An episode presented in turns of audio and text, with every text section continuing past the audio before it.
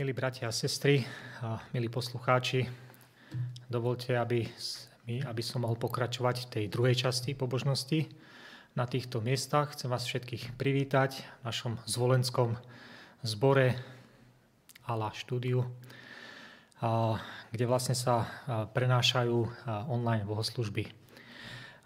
Dovolte mi, aby som sa na úvod s vami pomodlil a potom vám niečo poviem o tej téme. Takže stížme sa prosím v modlitbe.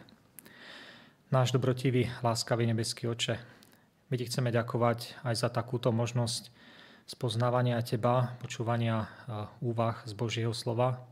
Chcel by som ťa poprosiť, aby či už mňa ako rečníka alebo poslucháčov, aby si inšpiroval zamyslením a uvažovaním nad Božím slovom. Chcel by som ťa poprosiť, aby v tejto takej dobe, ktorú prežívame, zvláštnej a niekedy aj chaotickej, aby si nám vnášal pokoj do srdca, pokoj do našich rodín, našim najbližším, aby sme to z Tvojej moci a s Tvojou pomocou zvládali. Pane Bože, do Tvojich rúk sa chceme odovzdať a ešte raz ťa prosiť o milosť, hlavne o prítomnosť Ducha Božieho v týchto chvíľach. Ďakujem Ti za, za požehnanie, za, ďakujem Ti za ospravedlnenie aj za možnosť prehovárať svojho Božieho slova. Amen. Dnešný deň som si pre vás eh, prichystal eh, zamyslenie, ktoré má čosi dočinenia s prostriedkami, komunikačnými prostriedkami, ktoré bežne používame v dnešnej dobe. Tí, ktorí ma poznajú, asi vedia, že ja som dlhé roky odolával eh, a bránil som sa vôbec používaniu bežných mobilov, v dnešnej dobe bežných mobilov, mobilných telefónov. Táto vecička sa mi dostala do rúk, až keď som začal prerábať dom a zrazu sa mi zdalo výhodné a bolo to veľmi užitočné, keď sa človek mohol dovolať e, z akéhokoľvek miesta, mohol vyvolať otázku dopravy a nejakých kontaktov, kde som mohol byť k dispozícii. A tak som si to zaobstaral. Ale vždy mi vrtalo v hlave, už keď som mal mobil dlhé niekoľko týždňov, možno mesiacov, vždy mi vrtalo v hlave, na čo vôbec je taká SMS služba dobrá. Totiž to viac človek času strávil písaním tej SMS správy, ako keby jednoducho vytočil to telefónne číslo, zavolal, hneď by aj počul odpoveď a dozvedel, vybavil by si veci okamžite. Ale moje cery využívali to SMS-kovanie tak výrazne, že samozrejme to zvyšovalo účty a tak sme im radšej zaplatili to predplatenie, predplatené SMS-ky. A myslím si, že na tom sme ešte boli celkom dobre, pretože existuje, alebo bola jedna slečna, v tom čase 13-ročné dievča, volala sa Reina Hardesty, ktorá dosiahla svoj prvý rekord 14 528 SMS správ za jeden mesiac. Wow. Jej účet, alebo účet jeho, jej, jej otca bol dlhý 440 strán. A v priemere to bola jedna správa každé dve minúty od doby, kedy vstala. Neskôr dokonca ten svoj rekord prekonala s počtom 18 tisíc SMS-iek za mesiac, čo znamenalo znovu jednu správu, SMS správu každé dve minúty, ale už sa do toho zahrňal aj čas, kedy spala. Moderné textové správy alebo SMS-ky sú už okolo nás mnoho rokov. Začali začiatkom tých 90. rokov, a v tom origináli mohla mať jedna SMS správa takých 190 znakov vrátane medzier. V súčasnosti nám však tieto znaky nikto neráta. Je to globálny fenomén a dokonca rastie používanie z roka na rok. V roku 2017 sa odhadlo, že 8 biliónov odoslaných SMS-iek v rámci sieti bolo odoslaných. To je číslo s 12 nulami. Keďže je na, na svete asi 7,7 miliard, tak to prípada asi 1000 SMS-iek na každého jedného vrátane batoliat. Táto moderná SMS-ková doba bola pre mňa, alebo pre nás, takou inšpiráciou na uh, skúmanie krátkých správ, krátkých textových správ v Novom zákone, ktoré sa niekedy dosť často prehliadajú. Jednu od Apoštola Pavla, jednu od Jána, jednu od Júdu, jednu od Jakoba a jednu tiež od eh, apoštola Petra. Keď budeme študovať jednotlivé správy, položíme si vždy základné tri otázky. Kto, čo a čo s tým môžeme urobiť v dnešnej dobe. Pozrieme sa teda na dobové pozadie, identifikujeme si odosielateľa a príjimateľa a tu bude zodpovedaná otázka kto. Pozrieme sa na obsah tej inšpirovanej správy, textovej správy a zistíme, o čom je tá správa. No a potom sa pozrieme na významnosť týchto textových správ pre náš dnešný život. No a dostaneme odpoveď na otázku, čo s tým.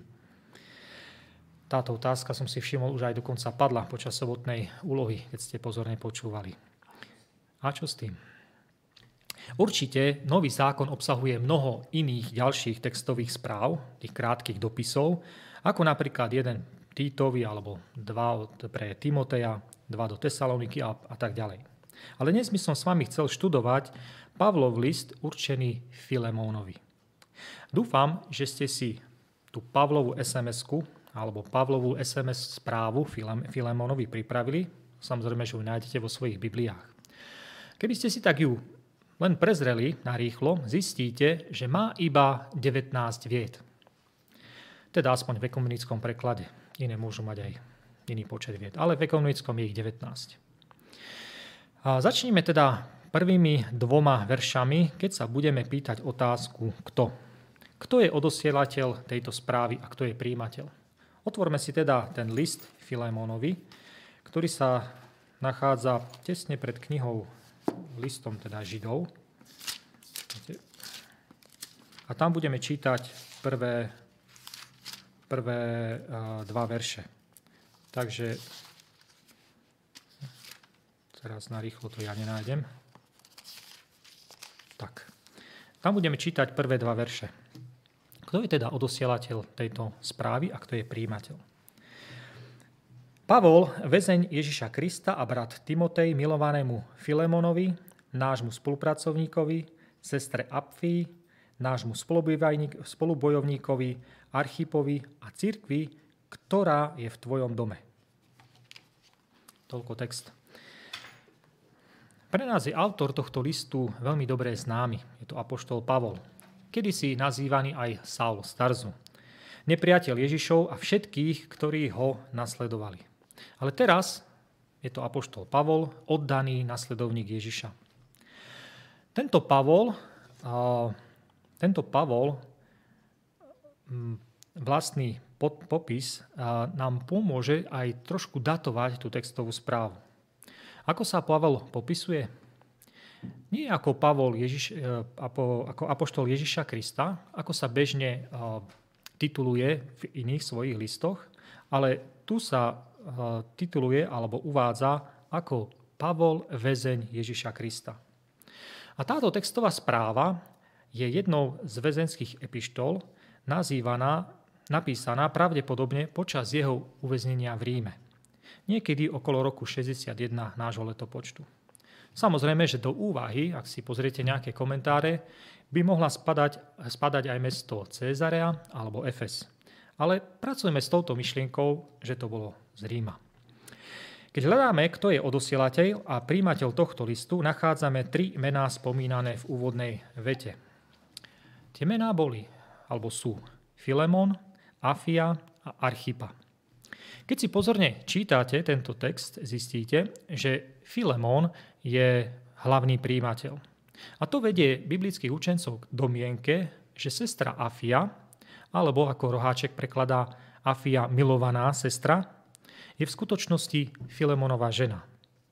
Logickým záverom by mohlo byť aj to, že Archipa je tiež časťou alebo súčasťou Filemonovej rodiny a pravdepodobne by to mohol byť, byť ich syn.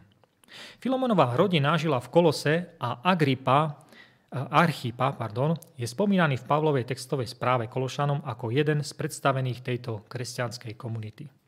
Všimne si koniec druhého verša, ktorý naznačuje, že kresťanská církev v Kolosách sa stretáva vo Filomenovom dome.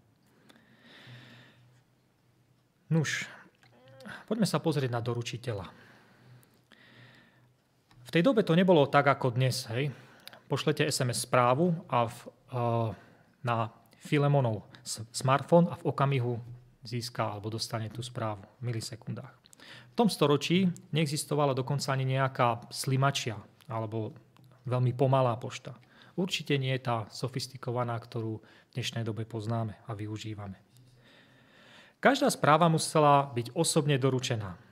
Autor, v tomto prípade Pavol, si musel správu doručiť sám za seba, alebo bola doručená sluhom alebo poslom. Zdá sa, že táto textová správa bola doručená Filemonovej rodine mužom s menom Onezim, ktorý v preklade znamená aj užitočný. Väčšina z nás možno nikdy nepočula o Onezimovi, ale Filemonová rodina ho poznala veľmi dobre. O Onezimovi sa dozvieme eh, najviac neskôr v tom našom zamyslení, keď budeme pokračovať v štúdiu tejto Pavlovej inšpirovanej textovej správe, ktorá bola smerovaná do Filemonovej rodiny. Onezim necestoval z Rímu do Kolos sám. Bola to cesta, ktorá trvala niekoľko mesiacov a určite bolo bezpečnejšie, keby na svojej ceste mal spoločníka. Pravdepodobne Onezim cestoval s bratom v Kristovi, sa, ktorý sa nazýval Tychikus, ktorý doručil ďalšiu Pavlovú textovú správu do kresťanského zboru v Kolosách. Onezim a Tychikus strávili nejaký čas s Pavlom e, v Ríme, spolu cestovali späť do Kolos a každý z nich niesol od Pavla jednu textovú správu. Prečo práve čo myslíte, prečo Pavol neposlal jednoducho dve, text, e, neposlal jedného človeka s týmito dvoma textovými správami? Prečo nevyužil práve Tychika, aby ju doručil? No až odpoveď nájdeme v našom texte. Takže odpovedali sme si ale na tú prvú otázku, že kto. Trochu sme sa pritom poučili aj o situácii, aj o okolnostiach, v akých vznikala táto správa. A dozvedeli sme sa, že textová správa Pavla Filemónovi do Kolos a cirkvi v jeho dome bola osobne doručená mužom zvaným Onezimus. Poďme sa teda spoločne zamerať na druhú otázku a tá znie čo? O čom je celá táto textová správa? Pavol pokračuje vo verši 3 až 7. Budem čítať od 3. verša. Milosť vám a pokoj od Boha, nášho Otca a od Pána Ježiša Krista – Ďakujem svojmu Bohu vždy, keď ťa spomínam vo svojich modlitbách, keď počúvam o Tvojej láske a viere, ktorú máš v Pána Ježiša a, dobro všetkých, a pre dobro všetkých svetých. Tiež by sa tvoja účasť na spoločnej viere prijavila v tom, že spoznáš, čo je dobré, čo dobré, čo všetko dobré môžeme urobiť pre Krista. A 7. verš. Veľmi som sa totiž zaradoval a povzbudil z tvojej lásky, brat môj, pretože sa vďaka tebe osviežili srdcia svetých. Táto správa Filemonovej rodine začína veľmi uistujúcimi a povzbudzujúcimi slovami. Pavol myslí vážne každé jedno slovo, ktoré hovorí. Lebo Pavol totiž vie, že Filemon a jeho rodina budú čeliť veľkej výzve a práve v čase, keď budú čítať prvú časť tejto textovej správy. Pretože sa skontaktovali s osobou, ktorá doniesla túto textovú správu s Onezimom. Prečo čelia veľkej výzve? Pokračujeme v čítaní veršov 6, 8 e, až 16. Hoci by som ti v Kristovi mohol smelo rozkázať, čo máš urobiť, pre lásku ja, Pavol, starec a teraz i väzeň pri Ježiša Krista radšej prosím – Prosím ťa za svojho syna Onezima, ktorého som splodil v putách, kedy si bol neužitočný, ale teraz je užitočný aj tebe, aj mne. Poslal som ti ho naspäť, je mi drahý ako moje srdce. Chcel som si ho nechať pri sebe, aby mi namiesto teba posluhoval, keď som v putách pre evanelium.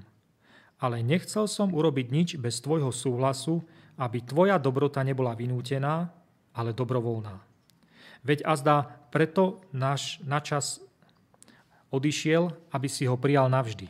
Už nie ako otroka, ale viac ako otroka. Ako milovaného brata, milého najmä mne, no tým viac tebe, aj podľa tela, aj v pánovi. Takže prišli ste na to, kým ten Onezim bol. Bol to Filemonov zbehlý otrok. Tá textová správa nám vôbec nehovorí, ako dlho bol Onezim na úteku z domu svojho pána v Kolosách. Ale určite to bola dostatočne dlhá doba, aby sa dostal do Ríma, stretol sa s Pavlom, prijal vieru v Krista a súhlasil s návratom spolu s inšpirovanou textovou správou od Pavla. V 18. verši zistujeme, že Onezim nielenže ušiel z domu svojho pána, ale keď odchádzal, pravdepodobne vzal so sebou aj nejaký majetok z Filemonovej rodiny. Patriaci Filemonovej rodine. Pavol hovorí v 18. verši. Ak ťa však v niečom poškodil, alebo ak ti je niečo dlžen, pripíš to na môj účet. Čo myslíte? Ako sa asi Filemon cítil, keď čítal túto Pavlovu SMS-ku. Aké myšlienky mu pretekali v jeho hlave? Trest pre zbehlého otroka podľa rímskeho zákona je smrť. A Onezim nielenže utiekol, ale aj ukradol nejaký rodinný majetok.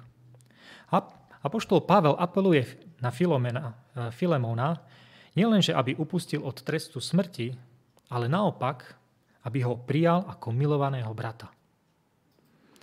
Je to trochu tak urážlivo?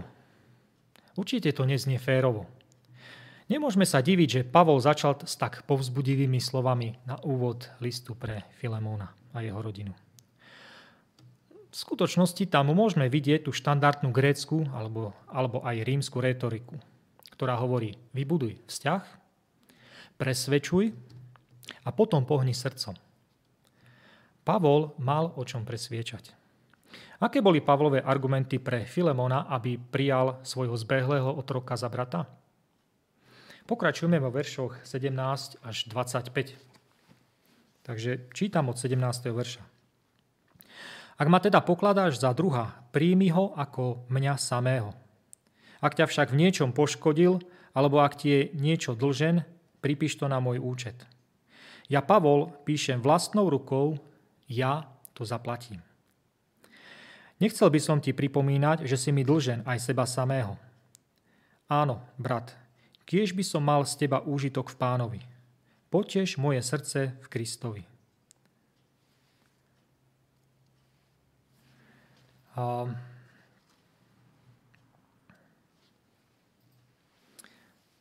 Prečítam ešte ďalšie dva verše. Ja teda jeden verš. Písal som ti v dôvere v tvoju poslušnosť, veď viem, že urobíš viac, ako hovorím.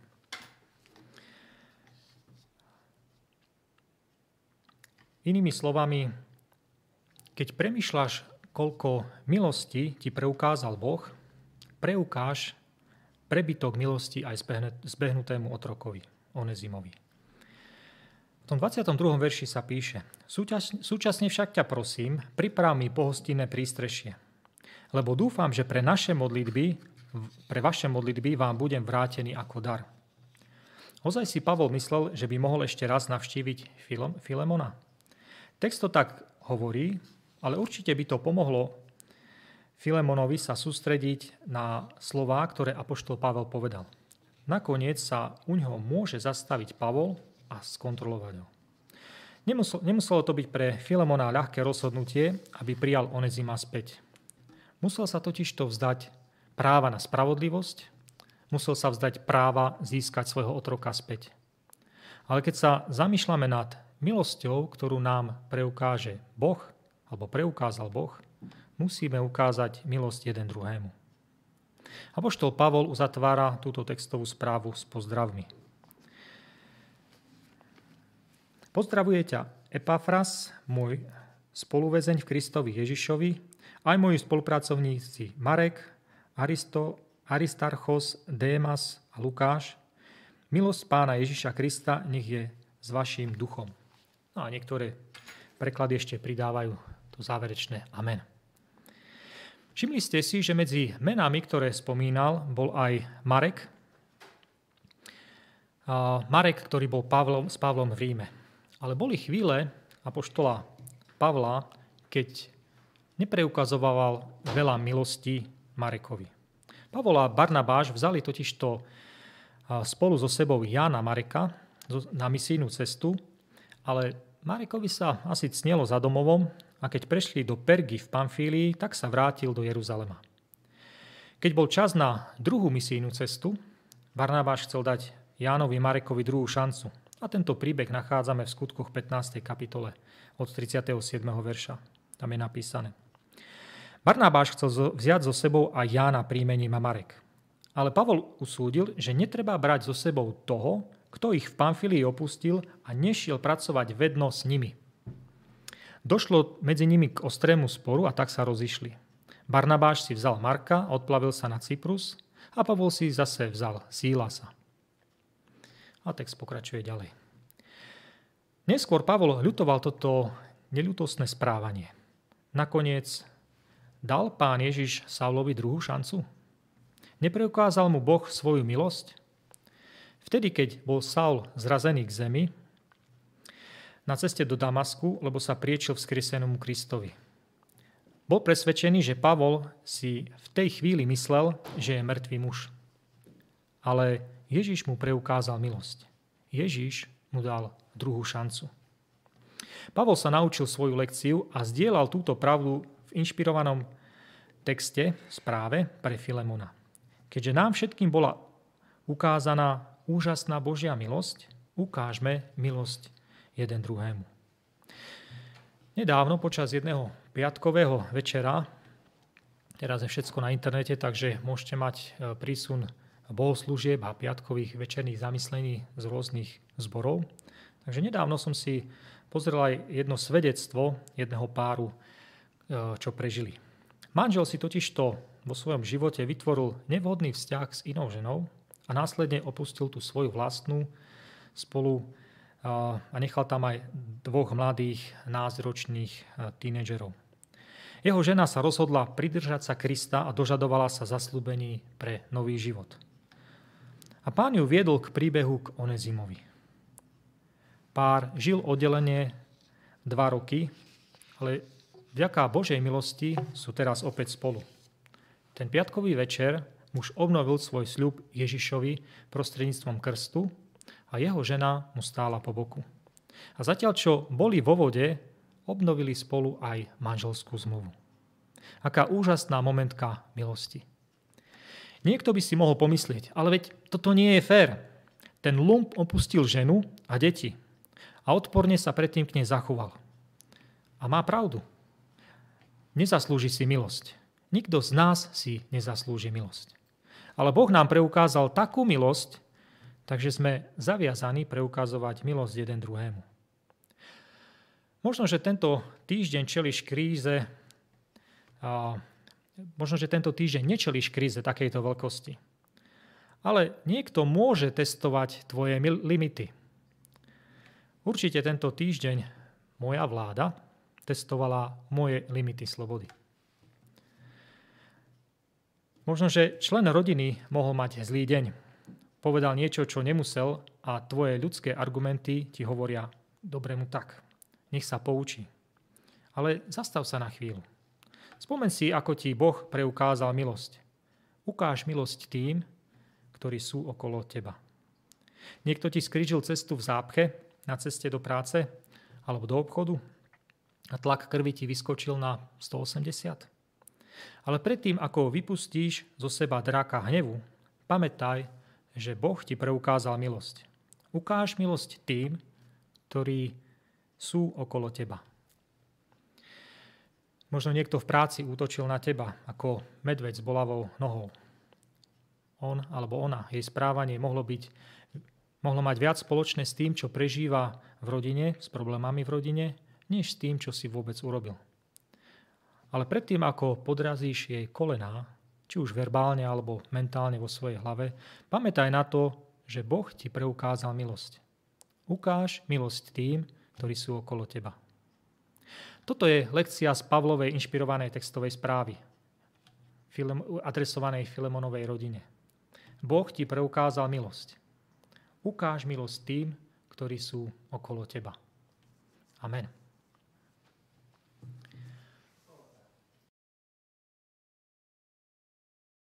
Toto naše stretnutie modlitbou. Náš dobrotivý, láskavý nebeský oče, my ti chceme ďakovať, že nám posielaš správy. My sme zahltení rôznymi krátkými SMS-kami každý deň a sami posielame mnoho ďalších. Ale My sme ti vďační, že v tvojom Božom slove môžeme nachádzať aj krátke správy a môžeme sa z nich aj poučiť. Ďakujeme ti, nebeský oče, že aj v našich životoch si nám preukázal úžasnú Božiu milosť. Ďakujeme ti, že tou milosťou sme boli zasiahnutí, oslovení a privedení k tebe, k zdroju života. Ďakujeme ti za milosť, ktorú nachádzame v Kristu Ježišovi, ktorý zobrazil ktorý urobil nielen to, že zachránil nás, celé ľudstvo, ale aj zároveň zjavil obraz teba samotného, aký si. Pane, chceli by sme ťa poprosiť, aby si nás zmocnil, aby sme boli schopní podľa tvojho príkladu preukazovať milosť aj druhým. Pane, daj nám silu, aby sme dokázali dávať druhú šancu tým, ktorí ktorí buď nás zradili, alebo nám ublížili, alebo nás dostali do problému. Pane Bože, dovol nám dívať sa na Teba a učiť sa od veľkého učiteľa, ktorý dáva milosť a očakáva, že tú milosť budeme posúvať aj ďalej. Chceme sa do Tvojich rúk odovzdať a prosiť ťa o požehnanie na ďalší týždeň, ktorý je pred nami. Chceme ťa poprosiť, aby ten pokoj, ktorý len Ty môžeš dať, aby prebýval medzi nami. Amen.